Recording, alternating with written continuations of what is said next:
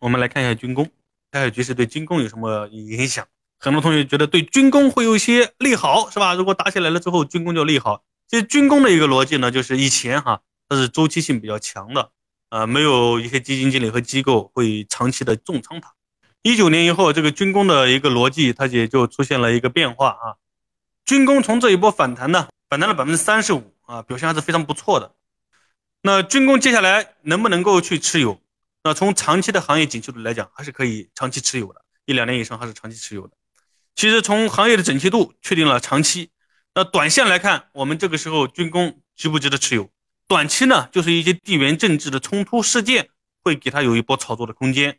你看这一次的访华，台海局势的升温有一波上涨，我不建议短线在这波军工。